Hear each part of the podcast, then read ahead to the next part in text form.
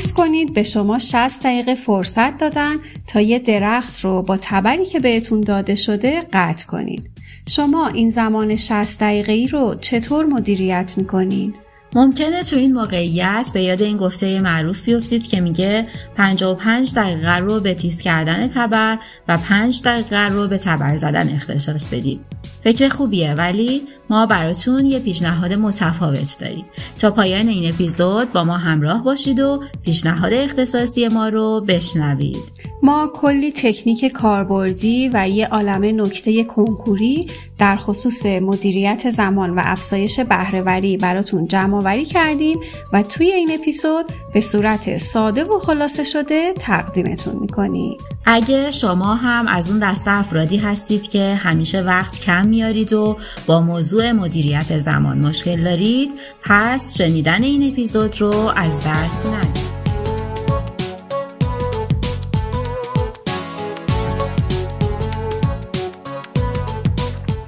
وقت بخیر به پادکست ساده تاک خوش اومدین من سارا هستم و به همراه دوستم آزاده اینجاییم تا ترجمه جدیدترین تحقیقات و مقاله های روز دنیا در زمینه سلامت جسم و روان رو به گوش شما برسونیم. اگر شما هم به مباحث روز روانشناختی و مطالب مربوط به سلامتی علاقمندید اما فرصت کافی برای خوندن نسخه اصلی یا نسخه ترجمه شده مقاله ها رو ندارید و همیشه دلتون می‌خواسته یکی و کنارتون داشته باشید که تحقیقات و مقاله ها رو از یه منبع موثق ترجمه کنه و خلاصش رو شسته و رفته تقدیمتون کنه پس جایی نرید و همینجا بمونید چون ما همونی هستیم که می‌خواستید. و حالا این شما و این اپیزود چهارم از پادکست ساده تاک.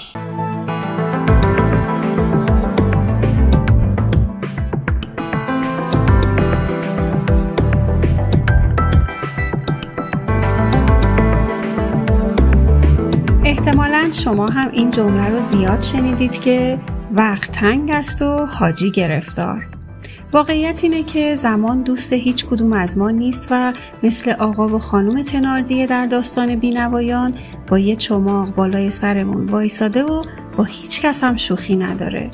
زمان تنها چیزیه که بین تمام مردم دنیا به عدالت تقسیم شده. فقیر و پولدار یا تحصیل کرده و بیسواد یا زن و مرد نمی‌شناسه. سهم هر کدوم از ما دقیقا 24 ساعت در شبانه روزه. چه خوب بود اگه می‌تونستیم مثل افسانه های یونان باستان زئوس بودیم و با یه دست جلوی حرکت خورشید رو می‌گرفتیم تا زمان برای مدتی متوقف بشه و ما بتونیم با خیال راحت به کارای عقب افتادمون برسیم ولی خب نه زمان پارتی بازی سرش میشه و نه ما زئوس هستیم پس باید به فکر یه راه حل اساسی باشیم تا بتونیم از زمانی که در اختیار داریم بیشترین و بهترین استفاده رو ببریم. اگر اپیزودهای قبلی ما رو شنیده باشید اونجا درباره ضرورت تعیین ارزشهای فردی و همینطور درباره اولویت بندی اهداف شخصی باهاتون صحبت کردیم حالا توی این شماره قصد داریم اشاره مختصری به ابزارهای برنامه ریزی از جمله to-do list، deadline، time log و bullet journal داشته باشیم و تکنیک های مدیریت زمان رو هم بهتون معرفی کنیم. قانون پارکینسون. قانون پومودورو. اصل پارتو. تکنیک شیشه خیارشور. تکنیک چهار شعله قانون پنج ثانیه مل رابینز قانون دو دقیقه دیوید آلن و قانون پنج ساعت مایکل سیمونز اینها تکنیک های معروف و پرکاربرد در زمینه توسعه فردی و مدیریت زمان هستند. احتمالا اسم این قانون ها و تکنیک ها قبلا هم به گوشتون خورده یا جایی دربارهشون خوندید ولی ممکنه بعضی از اونها رو فراموش کرده باشید. ما تو این اپیزود همه این قانون ها رو در قالب یه پکیج بهتون ارائه میدیم تا به راحتی به همشون دسترسی داشته باشید و بتونید از هر کدوم که فکر می‌کنید براتون مناسبه استفاده کنید. 20 دقیقه اول اپیزود رو اختصاص میدیم به معرفی ابزارهای برنامه ریزی و در 20 دقیقه دوم پکیج تکنیک های مدیریت زمان رو بهتون ارائه میدیم. با بکارگیری این ابزارها و تکنیک ها می‌تونید با زمان دوست بشید و یه رابطه صلحآمیز باهاش داشته باشید. ضمنا پاسخ اختصاصی ما به سوالی که همون ابتدای اپیزود ازتون پرسیدیم رو هم در پایان اپیزود می‌تونید بشنوید. پس تا پایان این چهل دقیقه ما رو همراهی کنید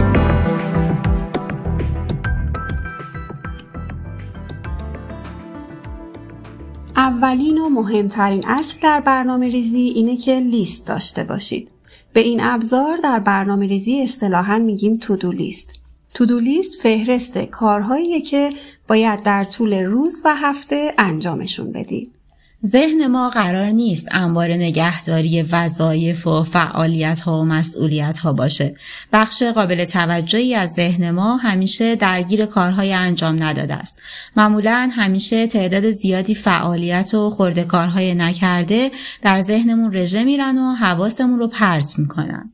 ساده ترین کارها مثل پرداخت قبض تلفن یا پاسخ به ایمیل یک دوست یا حتی خرید مایه دستشویی که تازه تموم شده و کارهای از این قبیل در طول روز بارها و بارها در ذهنمون مرور میشن و بخشی از ظرفیت ذهنی ما رو به خودشون اختصاص میدن. اگه یه ظرف مطمئن داشته باشیم که ذهنمون رو در اون خالی کنیم اوضاع خیلی بهتر میشه این ظرف می‌تونه یه دفترچه یادداشت کوچیک یه planner یا یه اپلیکیشن روی موبایلمون باشه یا یه تخته whiteboard که به دیوار خونه یا محل کارمون نصب کردیم مهم اینه که ما لیست کارهای روزانه و هفتگیمون رو در جای غیر از ذهنمون ثبت کنیم. یکی از ابزارهای کاربردی برای این کار همین to-do list ه.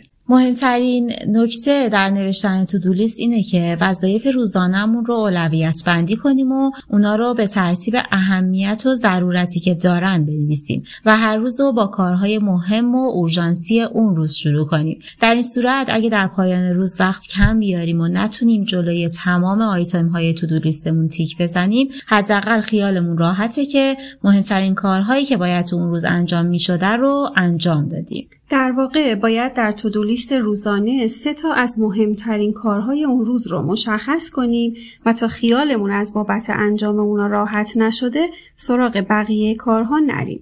برای اولویت بندی کارهای روزانه می‌تونیم از ابزاری به نام ماتریس آیزنهاور استفاده کنیم. بر اساس ماتریس آیزنهاور باید بعد از اینکه لیست کارهای روزانمون رو نوشتیم هر آیتم رو از دو جهت بررسی کنیم یک این کار چقدر اهمیت داره.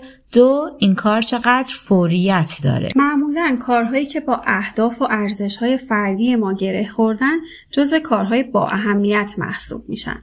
پس جلوی هر کدوم از کارهایی که فکر می‌کنیم انجام دادنش ما رو به هدفمون نزدیکتر می‌کنه می‌نویسیم مهم و جلوی کارهایی که انجام دادنشون تاثیر چندانی در رسیدن ما به هدفمون نداره می‌نویسیم غیر مهم.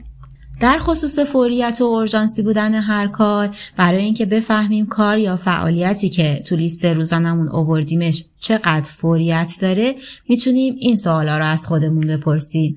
آیا اگه همین امروز این کار رو انجام ندم برام درد سرساز میشه یا می‌تونم اونو به زمان دیگه ای موکول کنم؟ آیا مهلت انجام این کار رو به پایانه یا هنوز برای انجامش فرصت دارم؟ اگه پاسخمون به این سوالات مثبت بود باید جلوی اون کار بنویسیم فوری و اگه پاسخ منفی بود می نویسیم غیر فوری. پس کارهای روزانه ما طبق این متد به چهار گروه تقسیم میشن. یک مهم و فوری، دو مهم و غیر فوری، سه فوری و غیر مهم چهار غیر مهم و غیر فوری. حالا نوبت اینه که طبق این گروه بندی کارهای تودو لیستمون رو اولویت بندی کنیم. کارهایی که جلوی اونا نوشتیم مهم و فوری بالاترین اولویت رو دارن و باید در همون ابتدای روز انجام بشن. بعد از انجام کارهای مهم و فوری میریم سراغ کارهای مهم و غیر فوری و بعد نوبت انجام کارهای غیر مهم و فوری می‌رسه که البته اگه بتونیم این دست کارها رو برون سپاری کنیم و انجامشون رو به افراد دیگه مثل دوست، همکار یا سایر اعضای خانوادهمون بسپاریم فرصت بیشتری برای انجام کارهای فوری خواهیم داشت. گروه آخر کارها کارهای غیر مهم و غیر فوری هستند که بهتره از لیست کارهای روزانه حذف بشن یا دست کم به زمان دیگه ای موکول بشن. داشتن یه تودو لیست و اولویت بندی تسک ها بر اساس ماتریس آیزنهاور باعث میشه در طول روز سردرگم نشیم و بدون اینکه نگران فراموش کردن کارهامون باشیم با آسودگی خاطر اول کارهای مهم و فوریمون رو انجام بدیم و بعد به ترتیب بریم سراغ بقیه کارها. بذارید چند تا نکته کنکوری هم در مورد تودو لیست بهتون بگیم. اول اینکه همیشه یه وقت خالی برای کارهای غیر منتظر و پیش بینی نشده ای که ممکنه در طول روز پیش بیاد در نظر بگیرید. دوم اینکه بهتر لیست کارهای روزانمون رو شب قبل بنویسیم و حواسمون باشه موقع نوشتن تودو لیست خسته و خوابالود و بیحوصله نباشیم. نکته سوم این که بهتره تودو لیست هر روز رو در یک تک برگ خلاصه کنیم و اونو جایی که در معرض دیدمون هست نصب کنیم. نکته چهارم کارهایی مثل آشپزی کردن، غذا خوردن، ظرف شستن و کارهایی از این قبیل که هر روز به صورت ثابت انجام میشن رو نیازی نیست در لیست کارهای روزانه یادداشت کنیم. نکته پنجم و در واقع نکته طلایی اینکه بهتر همیشه در کنار تودو لیست روزانهتون یه لیست زمیمه هم داشته باشید و توی این لیست زمیمه دو تا چیز رو یادداشت کنید. اول تماس های تلفنی که باید در طول روز انجام بدید و دوم تیتر صحبت هایی که باید در اون روز به افراد مشخصی بگید. اینطوری دقیقا می‌دونید در چه زمانی از روز به چه کسایی باید تلفن بزنید و همینطور به چه کسانی چه چیزهایی رو باید بگید. این لیست زمیمه بار زیادی رو از روی ذهن شما برمیداره و باعث میشه بدون اینکه نگران فراموش کردن تلفن ها و حرفاتون باشید با خیال راحت به بقیه کارهاتون برسید. جالبه بدونید که بنجامین فرانکلین سیاستمدار معروف آمریکایی یکی از افراد موفقیه که همیشه لیست کارهای روزانش رو مینوشته. اون برای این کار یه برنامه 13 هفته‌ای یعنی یه برنامه 91 روزه تنظیم می‌کرد و خودش رو متعهد می‌کرد که در تمام این 91 روز به برنامه‌ای که نوشته وفادار باشه. آقای فرانکلین تو لیستش رو به یه هدف وابسته می‌کرد یعنی برای هر دوره 91 روزه یه هدف رو در نظر می گرفت و برنامهش رو طوری تنظیم می کرد که در پایان دوره به اون هدف رسیده باشه. یکی دیگه از ابزارها و شیوه هایی که باید در برنامه ریزی ازش استفاده کنیم و کمک زیادی به مدیریت زمانی و افزایش بهرهوریمون می‌کنه time log هست time log یعنی برای مدتی محدود به عنوان مثال به مدت یک یا دو هفته کارهایی که از صبح تا شب انجام میدیم و زمانی که به هر کار اختصاص میدیم رو به ترتیب در بازه های زمانی نیم ساعته یادداشت کنیم و در واقع برای خودمون مشخص کنیم که در طول شبانه روز چطور زمانمون رو سپری می‌کنیم. بعد از اینکه طی یه مدت محدود کارهای روزانمون رو رصد کردیم می‌تونیم به یه پترن و الگو از صرف زمان روزانمون برسیم. با بررسی این الگو می‌تونیم بفهمیم کدوم کارهای روزانه زمان زیادی از ما می‌گیره و آیا صرف این زمان ما رو به اهدافمون نزدیکتر می‌کنه یا خیر.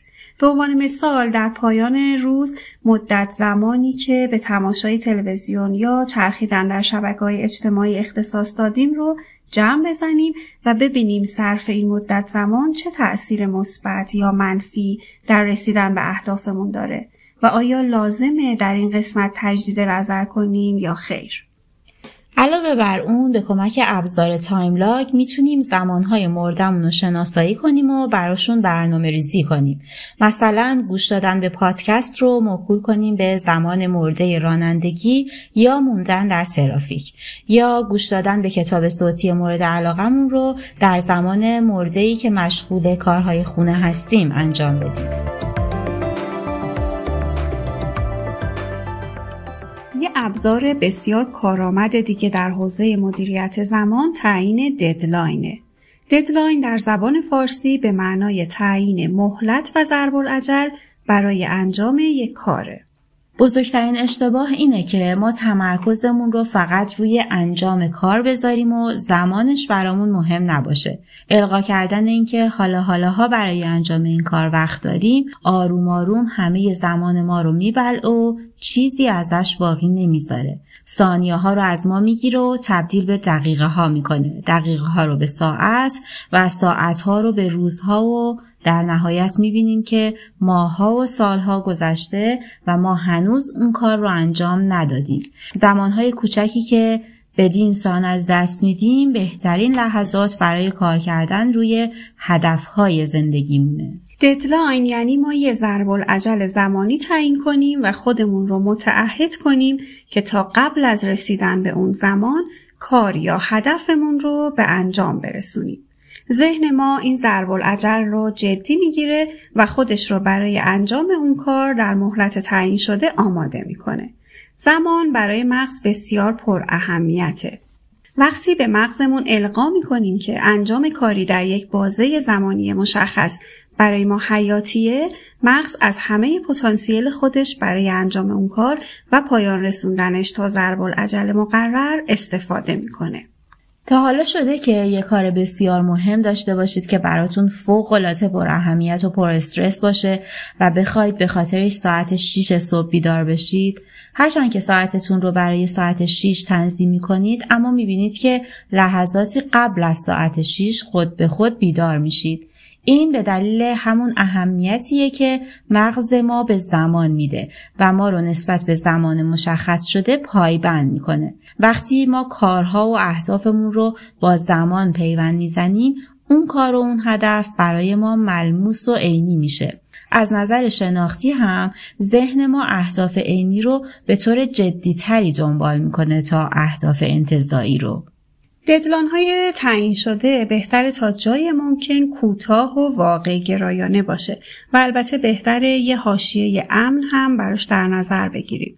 به عنوان مثال اگه تخمین می‌زنیم نوشتن پایان ناممون یک سال طول می‌کشه بهتره در تعیین deadline یه حاشیه امن یک ماهه هم به این بازه زمانی یک ساله اضافه کنیم تا استرس کمتری در حین انجام کار داشته باشیم.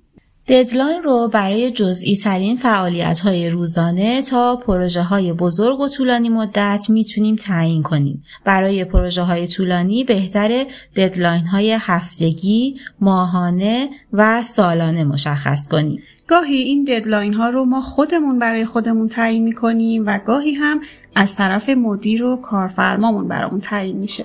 ولی چیزی که در هر deadline ی حیاتیه تعهد و پایبندی به ضرب الاجل تعیین شده است.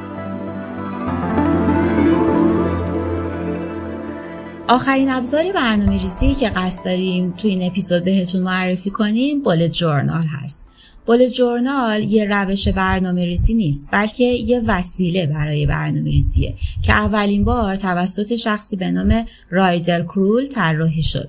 به گفته خود رایدر بول جورنال بهتون کمک می‌کنه تا گذشتتون رو مرور کنید حالتون رو سر و سامان بدید و برای آیندهتون برنامه ریزی کنید. بول جورنال در واقع یه دفتر برنامه ریزیه که بر اساس نیازهای هر فرد می‌تونه شکل جدیدی به خودش بگیره.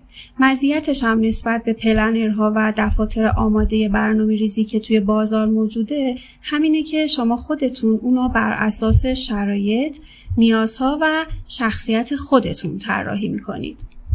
شما می‌تونید لیست ارزش های فردی، اهداف بلند مدت و کوتاه مدت و لیست آرزوهاتون رو در بول جورنالتون ثبت کنید.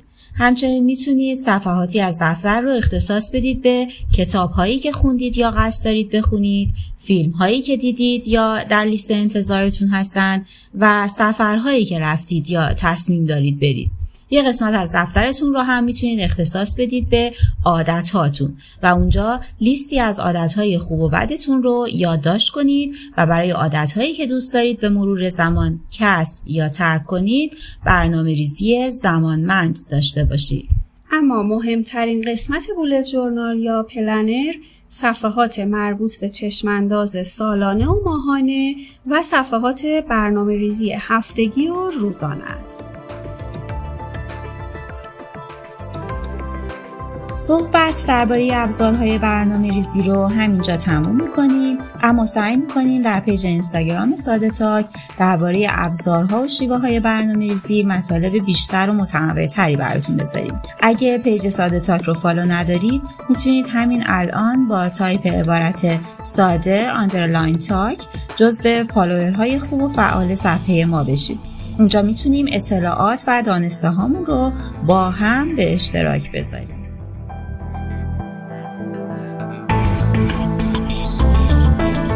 تا اینجا با شیوه ها و ابزارهای برنامه ریزی و اهمیت نوشتن لیست اهداف و کارها آشنا شدیم.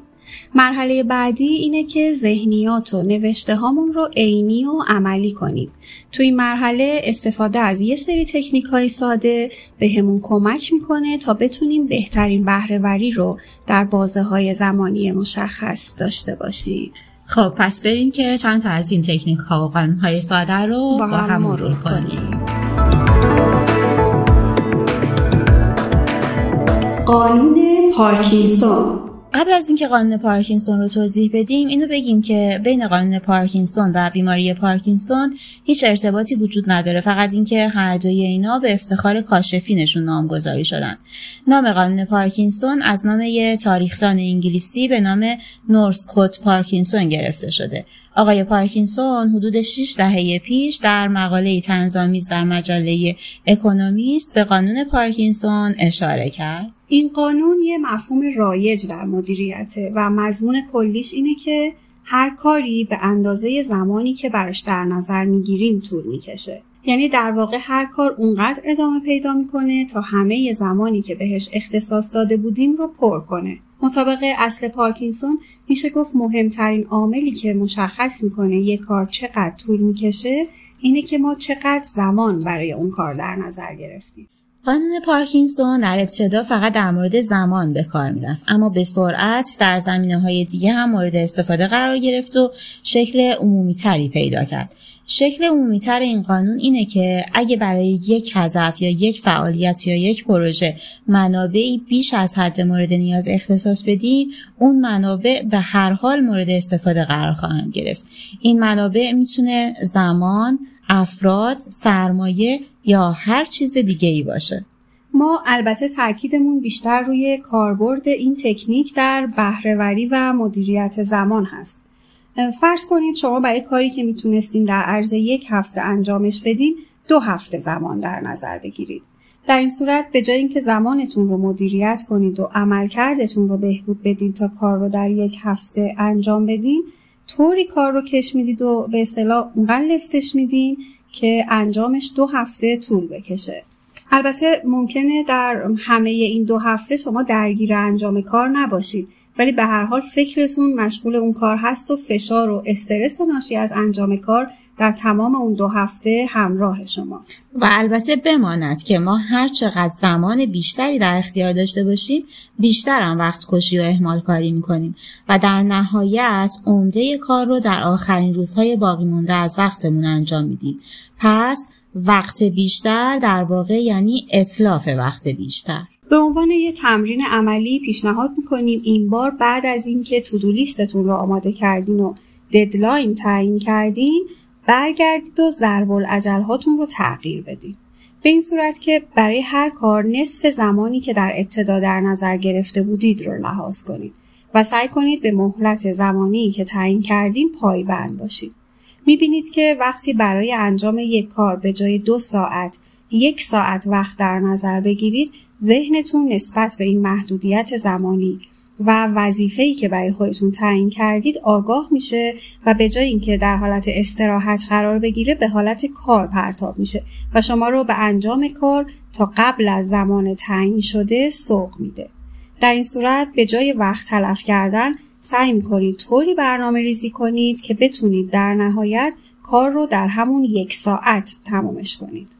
بنابراین اگه به این نتیجه رسیدید که انجام کارها در زمان کمتر رسمی به کیفیت و خروجی کار نمی‌زنه و شما رو خیلی تحت فشار نمی‌ذاره سعی کنید تا حد امکان کارها رو در یک بازه زمانی فشرده تر انجام بدید.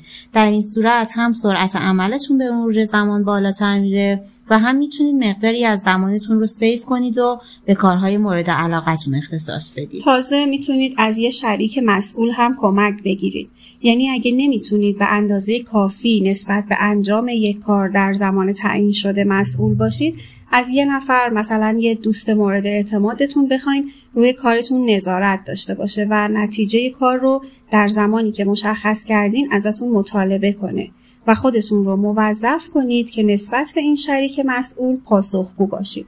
چون معمولا همه ما وقتی بدونیم یه نفر ناظر بر کارمون هست و باید بهش پاسخگو باشیم کمتر اهمال کاری می‌کنیم. تکنیک پومودورو قانون پومودورو یکی دیگه از روش های موثر برای مدیریت زمانه که توسط فرانچسکو چریلو ابدا شده. طبق این قانون بهترین پارت زمانی برای کار کردن 25 دقیقه است که برابر با مدت زمان لازم برای درست کردن سس پومودورو که یه سس گوجه فرنگی سنتی ایتالیاییه. اسم این قانون هم به همین دلیل شده پومودورو. در این تکنیک هر بازه زمانی 25 دقیقه‌ای یک پومودورو نامیده میشه. مطابق با این تکنیک برای مدیریت زمان و بهرهوری بیشتر بهتره به اندازه یک پومودورو یعنی 25 دقیقه کار مفید انجام بدیم و بعد به مدت کوتاه یعنی حدوداً 5 دقیقه استراحت کنیم و مجددا 25 دقیقه کار کنیم. بعد از هر چهار پومودورو هم یه استراحت طولانی تره حدودا سی دقیقه لازمه. انجام کار در بازه های زمانی کوتاه و مکرر به مغز ما کمک می‌کنه تا در اون مدت کوتاه روی اون فعالیت مشخص تمرکز داشته باشه و از پرش فکری جلوگیری می‌کنه استراحت های بین هر پومودورو هم باعث چابکی و سرحالی مغز میشه و قدرت مغز رو برای پردازش اطلاعات بالا می‌بره و در نهایت راندمان کاری رو افزایش میده. برای انجام این تکنیک تنها به یه تایمر یا ابزار زمانسنج و البته یه قلم و کاغذ نیاز دارید. کافیه یه وظیفه مشخص رو انتخاب کنید و تایمر رو روی 25 دقیقه تنظیم کنید. بعد از 25 دقیقه کار 5 دقیقه استراحت کوتاه داشته باشید و بعد از اینکه چهار بار دوره 25 دقیقه کار 5 دقیقه استراحت رو تکرار کردین به خودتون یه استراحت طولانی تر حدوداً 30 دقیقه ای بدین. در زمانهای استراحت پنج دقیقه بهتری که کار فکری نکنید و به جاش یه کار فیزیکی سبک انجام بدید. مثلا می‌تونید بلند شید و یکم قدم بزنید. برید کنار پنجره و چند تا نفس عمیق بکشید. همینطور می‌تونید چند تا حرکت کششی ساده انجام بدید. به موزیک مورد علاقتون گوش بدید و یه نوشیدنی یا خوراکی سبک بخورید. در time استراحت طولانی هم می‌تونید برید سراغ گوشیتون یه چرخ تو شبکه های اجتماعی بزنید ایمیلاتون رو چک کنید یا با اطرافیانتون یه گپ کوتاه داشته باشید و خب کارهای از این قبیل. البته این نکته رو اضافه کنیم که تماشای تلویزیون یا بودن در فضای مجازی ممکنه یه فعالیت لذت بخش باشه اما برای مغز استراحت محسوب نمیشه. قانون پومودورو بر این ایده استواره که ذهن ما نمی‌تونه به صورت پیوست و برای مدت طولانی تمرکز و انرژیش رو روی یه موضوع یا کار مشخص حفظ کنه. بنابراین لازمه که بعد از مدتی تمرکز مطلق روی یه موضوع یه استراحت اجباری به مغزمون بدیم و مجددا اون کار رو از سر بگیریم. چیزی که در این قانون مهمه اینه که در اون 25 دقیقه هر عاملی که باعث حواس پرتی ما میشه رو به طور کامل حذف کنیم و فقط روی کار متمرکز بشیم. و همچنین زنگ تفریح ها یا همون استراحت های کوتاه و طولانی رو حذف نکنیم و تکنیک رو به طور کامل اجرا بکنیم. بعد از تمام کردن هر پومودورو هم جلوش یه تیک بزنیم چون این کار باعث میشه بتونیم پیشرفتمون رو رصد کنیم و با انگیزه بیشتر وارد 25 دقیقه بعدی بشیم. قانون 2080 یا اصل پارتو؟ اصل پارتو که توسط ویلفردو پارتوی ایتالیایی مطرح شد میگه 80 درصد از نتایجی که ما می‌گیریم حاصل 20 درصد از تلاش های ماست. همه ما در طی روز در حال انجام کار و تکاپو هستیم ولی به ظاهر کار خاصی انجام نمیدیم. این تنها به این دلیله که ما وقتمون رو صرف کارهایی می‌کنیم که از ارزش کمی برخوردارن و در عوض در انجام یکی دو فعالیتی که می‌تونن تغییر اساسی در زندگی ما ایجاد کنن تنبلی می‌کنیم. با ارزشترین کارهایی که می‌تونیم انجام بدیم معمولا سختترین ها هستن. اما نتیجه ای که از انجام اونها می‌گیریم بزرگ و ارزشمنده. فرض کنید درآمد شما رو به افزایش و چی از این بهتر؟ اگه بخواید عملکردتون رو دقیق بررسی کنید تا ببینید کدوم فعالیت های شما منجر به این افزایش درآمد شدن می‌بینید که 20 درصد از فعالیت های شما به تنهایی باعث 80 درصد از افزایش درآمدتون بودن. پس کافی از این به بعد بیشترین توجه و تمرکزتون رو روی اون 20 درصد بذارید تا به نتایج چشمگیرتری برسید. 20 و 80 البته اعدادی تخمینی هستن و منظور از این اعداد اینه که درصد کوچیکی از کارهای ما بیشترین تاثیر رو در زندگی ما دارن و ما می‌تونیم با هوشمندی نتایج بیشتر رو از تلاش کمتر بگیریم. فقط کافیه در هر زمینه کارهایی که منجر به نتایج بهتر میشن رو شناسایی کنیم و انرژیمون رو به جای اینکه صرف کارهای بی اهمیت بکنیم روی همون کارهای مهمی که دستاوردهای اساسی برامون به دنبال دارن متمرکز کنیم. در واقع برای هر کار با توجه به اهمیتی که داره وقت و انرژی صرف کنید. به عنوان مثال اگه هدف شما تناسب اندامه به جای اینکه یک ساعت با میل کار کنید نیم ساعت تمرینات متنوع قدرتی انجام بدید این یعنی اگه شما حرکت ها و فعالیت های مختلفی رو برای تناسب اندامتون انجام می‌دید با یه بررسی دقیق متوجه میشید که حدوداً 20 درصد از این فعالیت ها بیشترین تأثیر یا به عبارتی 80 درصد تأثیر رو روی تناسب اندامتون دارن و قسمت زیادی از کاری که انجام می‌دید تأثیر خاص و عمده‌ای در نتیجه نهایی نداره. اصل پارتو رو تو جنبه های دیگه زندگی هم میشه. به عنوان نمونه 80 درصد درآمد هر تجارت یا business ی از 20 درصد مشتریا به دست میاد. از طرفی هم 80 درصد از شکایاتی که از یه شرکت یا یه business میشه از طرف 20 درصد از مشتری هاست. پس اگه یه مدیر و کارفرمای هوشمند باشین باید هر دوی این 20 درصد رو شناسایی کنید و به چشم سرمایه بهشون نگاه کنید. البته که از بقیه مشتری ها هم نباید قافل بشید. خب بذارین چند تا مثال جالب دیگه هم از قانون پارتو بشنویم. معمولا 20 درصد از کارکنان مسئول 80 درصد از نواقص کاری هستند. 20 درصد از شرکا 80 درصد از منابع مالی رو فراهم می‌کنن. 80 درصد از جرائم رو 20 درصد از مجرمان انجام میدن. 80 درصد ثروت دنیا دست 20 درصد از مردمه. تنها 20 درصد از دوستان شما باعث 80 درصد از حال خوب شما میشن. پس تو زندگیمون این 20 درصدای ارزشمند رو شناسایی کنیم و 80 درصد از انرژی و وقت و توجهمون رو براشون صرف کنیم. و یه نکته دیگه این که برای هر کاری با توجه به سطح اهمیتش زمان اختصاص بدیم. به عنوان مثال برای یه کار نسبتا بی اهمیت مثل تمیز کردن کابینت و یه کار پر اهمیت مثل کار کردن روی پروژمون نباید به یک اندازه وقت صرف کنیم. یه چیزی هم بذارین داخل پرانتز بگیم. نسخه جدیدتر قانون 2080 هم اومده که اسمش اصل ده سی شسته. البته این اصل بیشتر در طراحی دکوراسیون داخلی منزل کاربرد داره اما در کمپین شرکت های نایک، سامسونگ، انگری برد و یه سری شرکت های تجاری بزرگ هم ازش استفاده شده. استیو جابز هم هنگام معرفی آیفون کینوت از همین قاعده ده سی شست استفاده کرده. یعنی ده درصد از زمان سمینار رو صرف صحبت درباره تاریخچه صنعت گوشی های همراه کرده سی درصد از زمانش رو صرف معرفی برند اپل کرده و 60 درصد از زمان سمینار رو هم صرف معرفی آیفون به صورت اختصاصی کرده. این معرفی استیو جابز از آیفون کینوت به عنوان بهترین معرفی تجاری تمام دوران شناخته شده.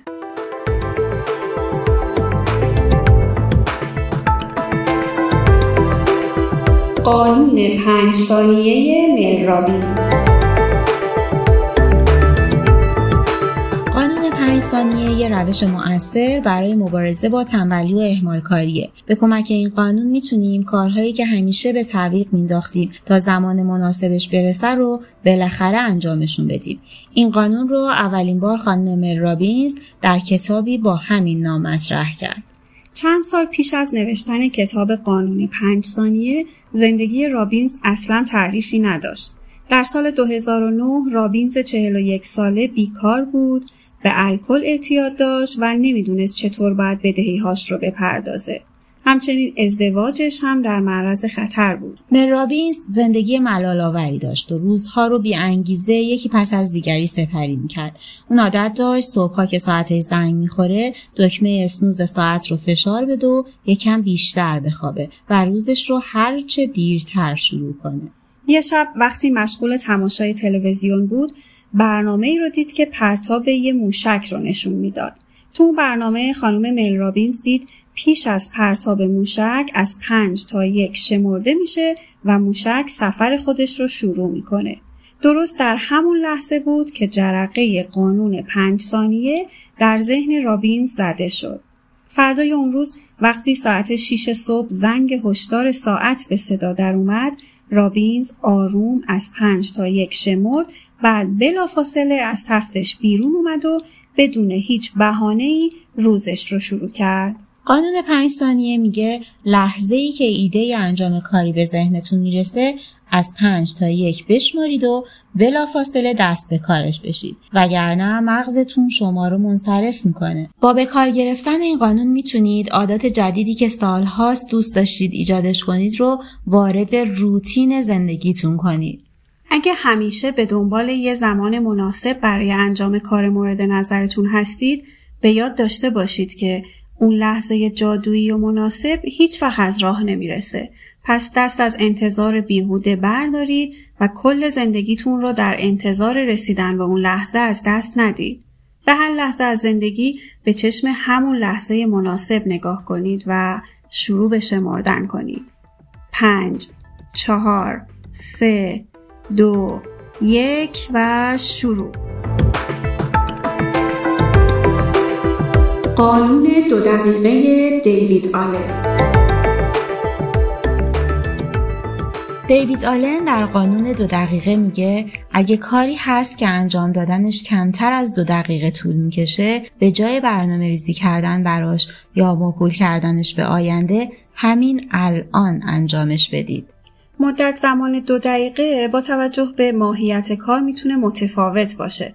آقای دیوید آلن عمدن از یه واحد کوچیک زمانی استفاده کرده تا بهمون به بگه کاری رو که خیلی زمان بر نیست و ازتون وقت نمی‌گیره به تعویق نندازید و به سرعت انجامش بدید. استفاده از این تکنیک به همون کمک می‌کنه تا خودمون رو از شر لیست بلند بالایی از وظایف کوچیک انجام نشده و تلمبار شده خلاص کنیم و با ذهنی آزادتر به کارهای مهمتر روزانمون رسیدگی کنیم. اگه جمع کردن و مرتب کردن لباسای شسته شده ای که روی تخت رهاشون کردین زمان زیادی ازتون نمی‌گیره پس بهتره بدون برنامه ریزی و به سرعت انجامشون بدین و یک کار به لیست کارهای انجام ندادتون اضافه نکنید. اگه مرتب کردن قفسه کتاباتون بیشتر از پنج دقیقه از وقتتون رو نمی‌گیره پس اونو به زمان دیگه ای موکول نکنید و همون لحظه انجامش بدید. اگه ایمیل همکارتون رو می‌تونین در عرض چند دقیقه پاسخ بدین پس بهتره همین الان دست به کارش بشید و ذهنتون رو از فکر انجام دادنش آزاد کنید. قانون پنج ساعت آیه مایکل سیمون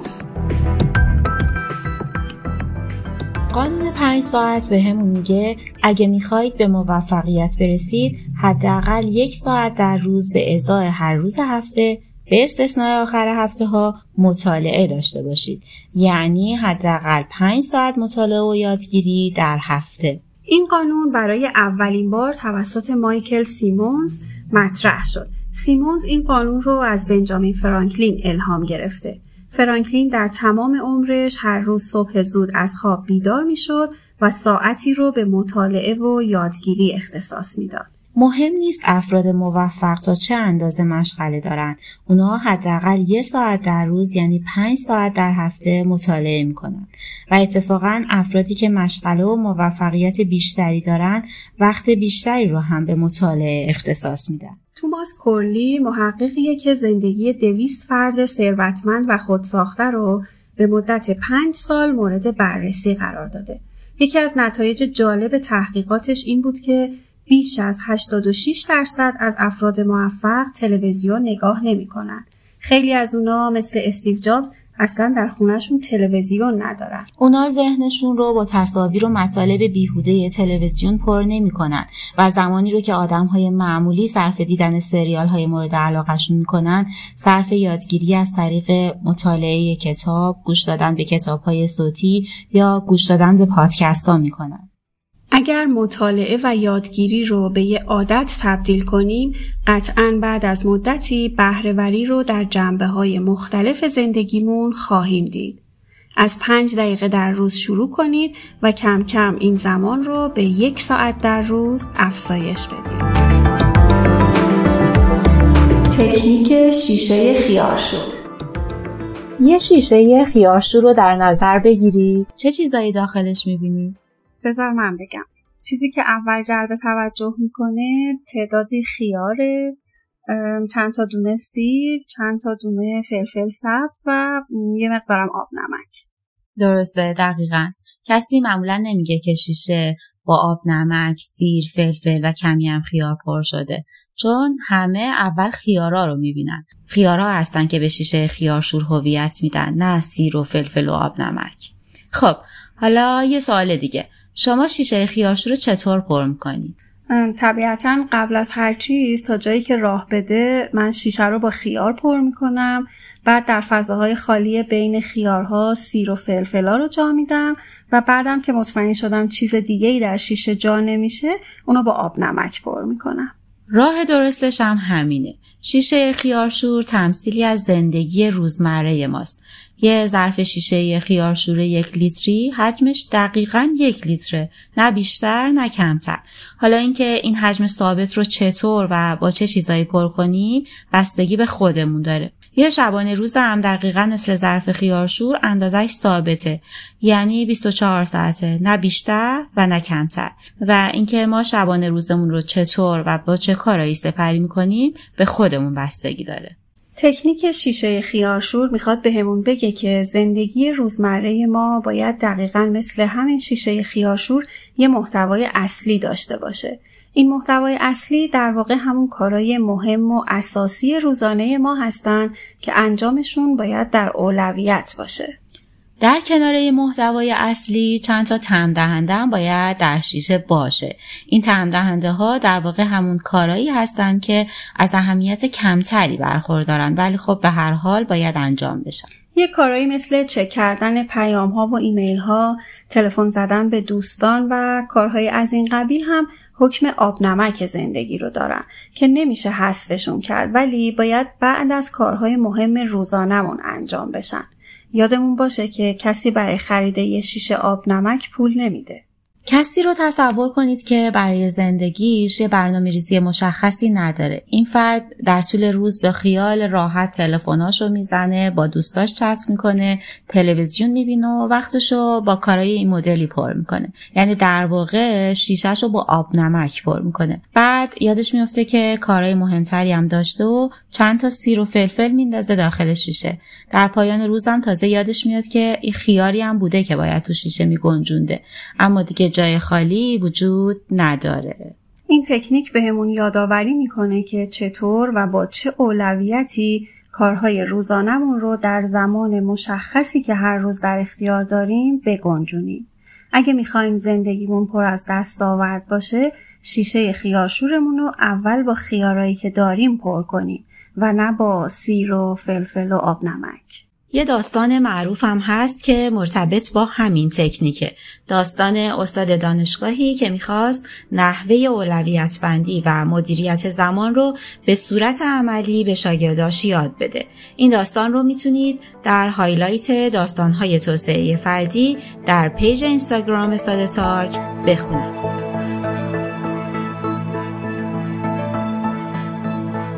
قانون آخر قانون خودتون رو داشته باشید.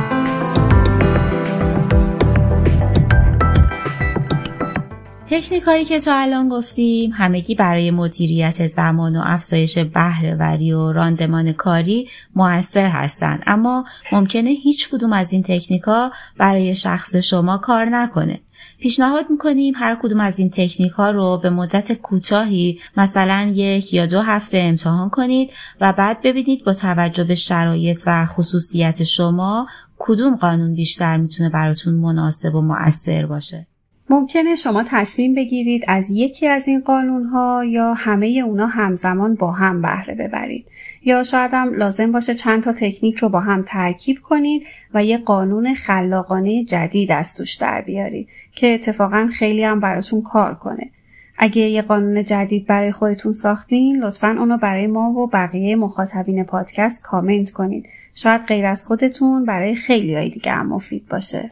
فقط حتما به این نکته توجه داشته باشین که معمولا بعد از گذشته حدودا 66 روز از یه تکنیک اون براتون تبدیل به یه عادت میشه و دیگه نیاز نیست انرژی زیادی رو برای به خاطر سپردن و انجام دادنش صرف کنید. بعد از 66 روز استفاده مداوم و مکرر از یه قانون ذهنتون دیگه به طور خودکار تو اکثر موقعیت ها ازش استفاده می‌کنه. بنابراین در استفاده از تکنیک های مدیریت زمان و به طور کلی تکنیک ها و اصول توسعه فردی ثبات قدم داشته باشید و زود رهاشون نکنید. قطعا با سماجت و پشتکار می‌تونید به پیشرفت ها و نتایج چشمگیری برسید.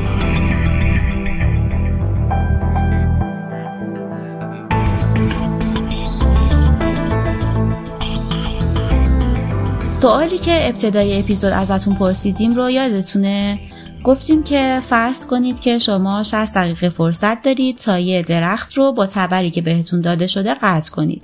شما این زمان 60 دقیقه رو چطور مدیریت می‌کنید؟ ممکنه جوابای زیادی از ذهنتون گذشته باشه که الزاما همه اونا درست یا غلط نیستن. ولی ما یه پیشنهاد اختصاصی براتون داریم. پیشنهاد ما اینه که از این 60 دقیقه سی دقیقهش رو بخوابید و انرژی ذخیره کنید. ده دقیقه رو صرف خوردن یه غذای خوشمزه و مقوی کنید. ده دقیقه رو فعالیت بدنی یا ذهنی مناسب داشته باشید و ده دقیقه باقی مانده رو به نحو مقتضی بین تیز کردن تبر و تبر زدن تقسیم کنید. در این صورت شما هم زمانتون رو مدیریت کردید و هم انرژیتون رو. هر چقدرم که شما بلد باشید از زمانتون چطور استفاده کنید اما اگه انرژی و قوای بدنیتون در سطح مناسبی نباشه مغزتون نمی‌تونه تمرکز کنه و اطلاعات و دیتاهایی که بهش می‌دید رو براتون پردازش کنه. داشتن یه سبک زندگی سالم که شامل خواب کافی، فعالیت بدنی مناسب، تغذیه سالم و مدیتیشن میشه به همراه یادگیری و استفاده از اصول توسعه فردی و مدیریت زمان می‌تونه یه version منحصر به فرد و خارق العاده از شما بسازه. پس دست به کار بشید و بهترین version خودتون رو به دنیا هدیه بدید. اپیزودی که شنیدی چهارمین اپیزود از پادکست ساده تاک بود که در مرداد ماه 1400 منتشر شد. اگه مطالبی که شنیدید براتون مفید و تاثیرگذار بود ما رو به دوستانتون هم معرفی کنید. دیوانه و دل بسته اقبال خودت باش سرگرم خودت عاشق احوال خودت باش. یک لحظه نخور حسرت آن را که نداری. راضی به همین چند قلم مال خودت باش. یک لحظه نخور حسرت آن را که نداری. راضی به همین چند قلم مال خودت باش. اقبال خودت باش پر و بال خودت باش. اقبال خودت باش پر و بال خودت باش.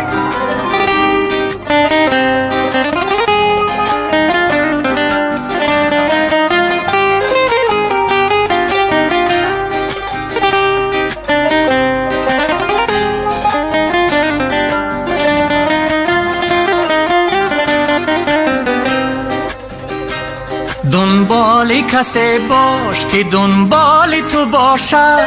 این گونه اگر نیست با دنبال خودت باش.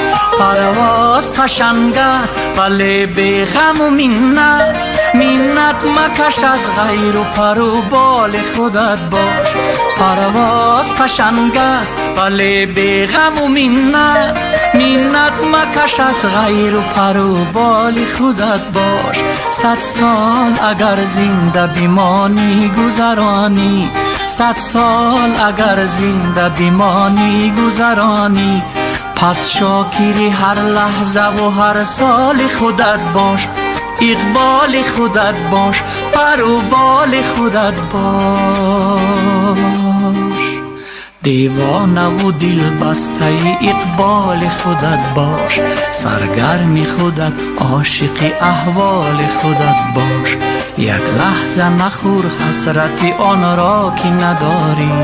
راضی به همین چند قلم مال خودت باش. یک لحظه نخور حسرت آن را که نداری. راضی به همین چند قلم مال خودت باش اقبال خودت باش پر و بال خودت باش اقبال خودت باش پر و بال خودت باش.